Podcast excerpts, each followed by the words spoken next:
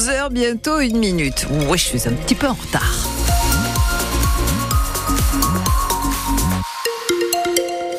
En tout cas, du côté de la météo, elle, la pluie est au rendez-vous et ce jusqu'à la fin de la semaine de manière euh, sûre. On y revient tout à l'heure.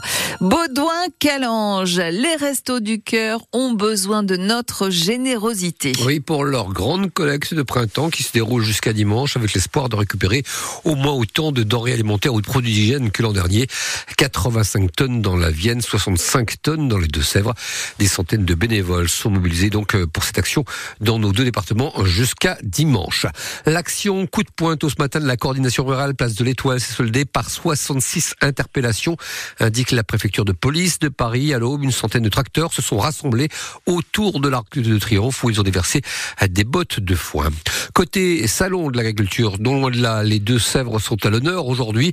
Une vingtaine de producteurs du département sont présents au salon avec en tête d'affiche le concours de la partenaise. On en reparle dans le journal de midi. Est-ce que notre eau potable est contaminée par des polluants éternels? C'est pour le savoir qu'Europe Écologie Les Verts a mené hier dans toute la France une batterie de tests L'un d'eux avait lieu à En Deux-Sèvres. Ces polluants éternels proviennent notamment à des revêtements anti-adhésifs des poêles ou encore de certains cosmétiques.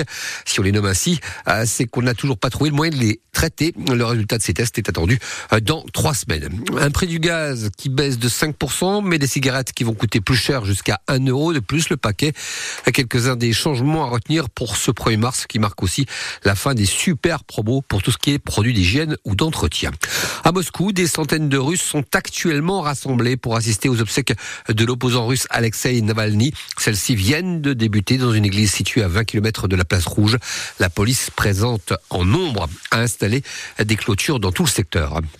Une fois n'est pas coutume, les footballeurs niortais jouent cet après-midi au stade René Gaillard à 15h. Le match face à Marignane a été avancé euh, car le stade a un problème d'éclairage. Les Chamois euh, sont deuxième du championnat national Marignane, 15e. Et puis il y a du basket ce soir à l'Arena. Futuroscope Poitiers accueille à 20h l'équipe de Chalon-Reims pour le compte de la 22e journée de Pro